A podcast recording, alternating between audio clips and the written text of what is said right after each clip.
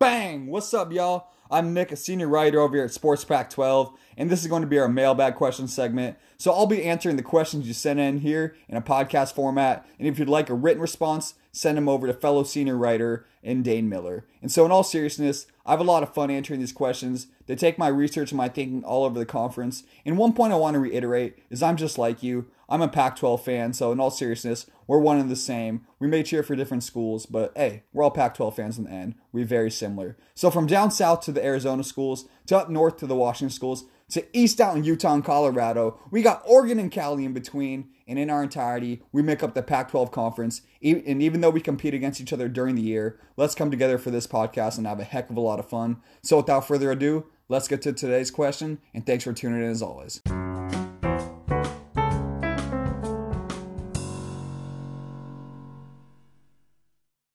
All right, guys, it's mailbag question time. We got a question today from Mitch in Cottage Grove, Oregon, and it reads Who do you think will have the most rushing yards this season?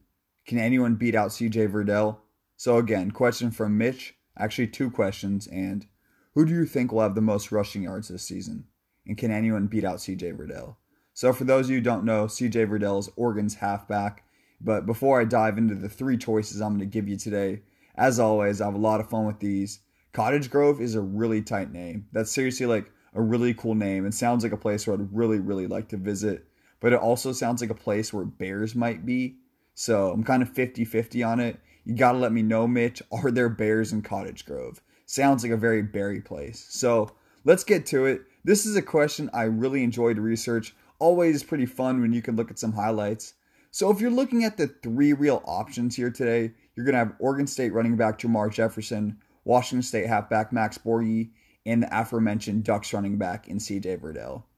Those are the three players I'm going to be analyzing. But just to give you a little flair, a little extra, I'm not going to discuss this guy. You can't rule out California running back Christopher Brown Jr. because his offensive line does return all five starters. That's all I'm going to say about Christopher Brown Jr. But again, Cal's line returns all five starters, so you have to include that. But again, the three choices are I'm going to choose from Oregon State halfback Jermar Jefferson, WSU's halfback Max Borghi, and CJ Verdell. So we're going to start in no particular order here with the second and third choices. And Jermar Jefferson is going to be the guy I'm going to start with here.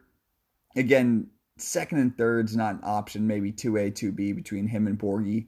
But if you're looking at Jefferson, the reason his numbers are going to go down is they lost Isaiah Hodgins and Jake Luton, but more so I'd say Hodgins. His ability to stretch the field. You've all heard me say this before about wide receivers. If you have a guy who can stretch the field, it just takes so much pressure off the halfback and really the whole offense in its entirety because the defense will always be fearing that big long ball over the top. So I'm not going on this whole rant again, but he will likely see more stack boxes this year.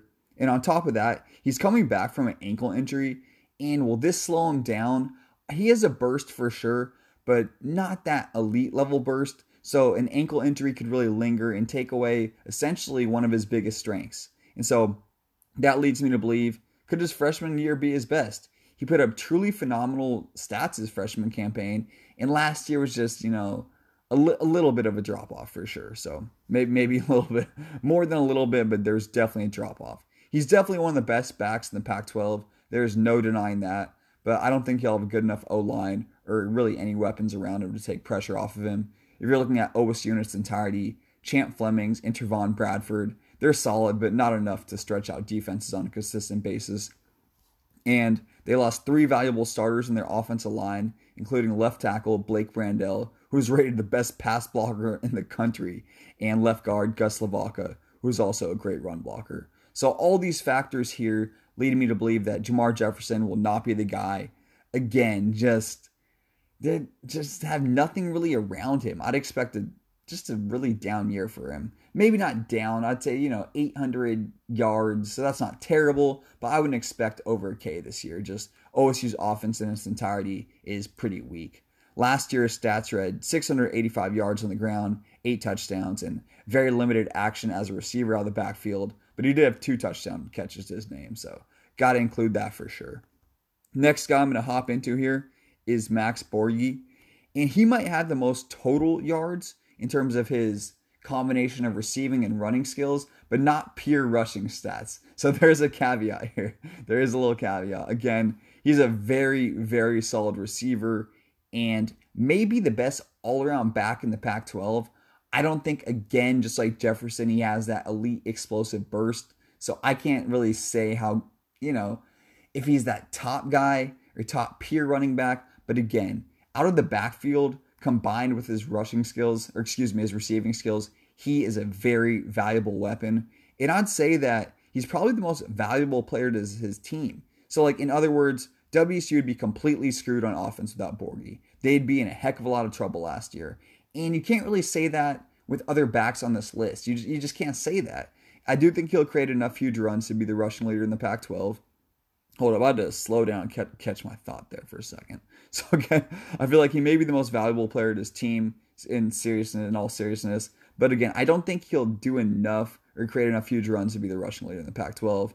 And WSU's new run and shoot offensive system, even though it's not like a Mike Leach heavy air raid type system, they still pass a lot more than they run. And I think people don't realize that. Again, the run and shoot does feature a more, I'd say, dominant passing system versus as many rushes as people may think. I think a lot of people think that the run and shoot runs the ball a lot more. Maybe in the original old old old school days, but the offense has been revamped as time has gone on. But we're not gonna, not gonna hop into that whole area, excuse me, um, run and shoot history right here. So you're looking at another interesting element is how's the O line gonna adjust from the air raid splits to essentially a more traditional system. I, would assume a more traditional system. We haven't seen it in action, but the air raid splits on the offensive line are just really weird. So I don't know if the offensive line is going to be able to block as efficiently as they may have done in the past.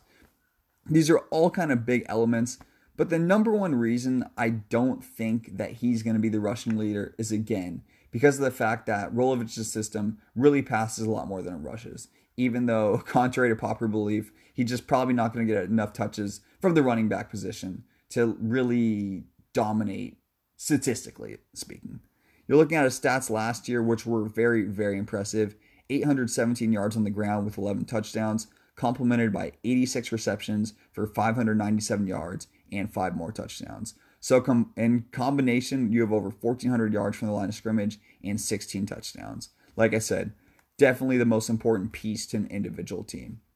And the winner, yeah, you know, sometimes I like to fire back at the fans and just just be a little tricky, a little difficult. But honestly, CJ Verdell is probably the only realistic choice this year. I think he's a very solid player, but I'm not 100% sold on him as being elite back. I've said it before, I'll say it again. Blah blah blah blah blah. I think he's very good and probably the best back in the Pac 12. I mean, just watching all the highlights, he has an extra gear that no one else has, plain and simply. It's pretty cool to see. But I don't think he's as great as everyone thinks he is. I, I want to make that clear. I am choosing him though because I believe out of all the teams with an all conference type running back, his offensive line and the team system will really work in his favor. So you're looking at Oregon. They did lose four starting offensive linemen last year, but and there's a but. They still return Penei Sewell, Sewell, excuse me, and he's probably the best O lineman in the country. I'd say he is, in my opinion. But again, I am covering the Pac-12 here, so let, let, let, let's uh keep that in mind. But again, they also have some talented newcomers coming in on the line and Stephen Jones, Alex Forsyth, and Jonathan Dennis. And I believe they'll probably learn pretty quickly under head coach Mario Cristobal, who's a former offensive lineman himself. And it's the Ducks, so these guys are probably pretty highly recruited. That's another element to include. But back to Verdell, the guy who's in the actual question. I, dude, I don't know exactly what I have against him. I would love to tell you if why there's something I have against him. I don't know, but I do think he is a good player. Don't get me wrong. And seriously, probably the best back in the Pac-12, but I didn't say great, y'all. So seriously, calm down. I did not say great. I did not say great. But again, I'd be lying if I didn't say isn't the most explosive back in conference. And if you're just looking at it more from a stylistic type standpoint, while the Ducks are figuring out the new quarterback situation with Tyler Shough or whoever it may be replacing Herbert, I'd expect him and Sewell to be the bread and butter. So essentially, you know, these guys are going to get a lot of touches, or Sir, uh, CJ will get a lot of touches behind Sewell, and you'd expect them to pick up some big yardage, especially in non-conference games. And he could really pad his stats early in the year. I mean, with the exception of that Ohio State matchup, that's probably not going to be easy, but there's probably one or two gimmies in there. So last year he ran for 1,220 yards and eight touchdowns and 125 or receiving yards. You're looking at CJ Verdell again. He just has a next gear that not any other back that I've seen in this conference contains. Really, not even close to be quite frank. When you watch the highlights, it just his change of pace, his speed, it is something else. I still don't think he's great though, y'all. So those are going to be my three choices. Again, you got Max Borghi, maybe the best all around back because of his combination of running and receiving. You got Jermar Jefferson, who had a very solid season two years ago, but I just don't see him having enough around him to really help him out this year. And CJ Verdell will be my choice, hands down, the most explosive halfback in the Pac 12. But don't forget about Christopher Brown Jr. Again, Cal returns all five stars in the offensive line.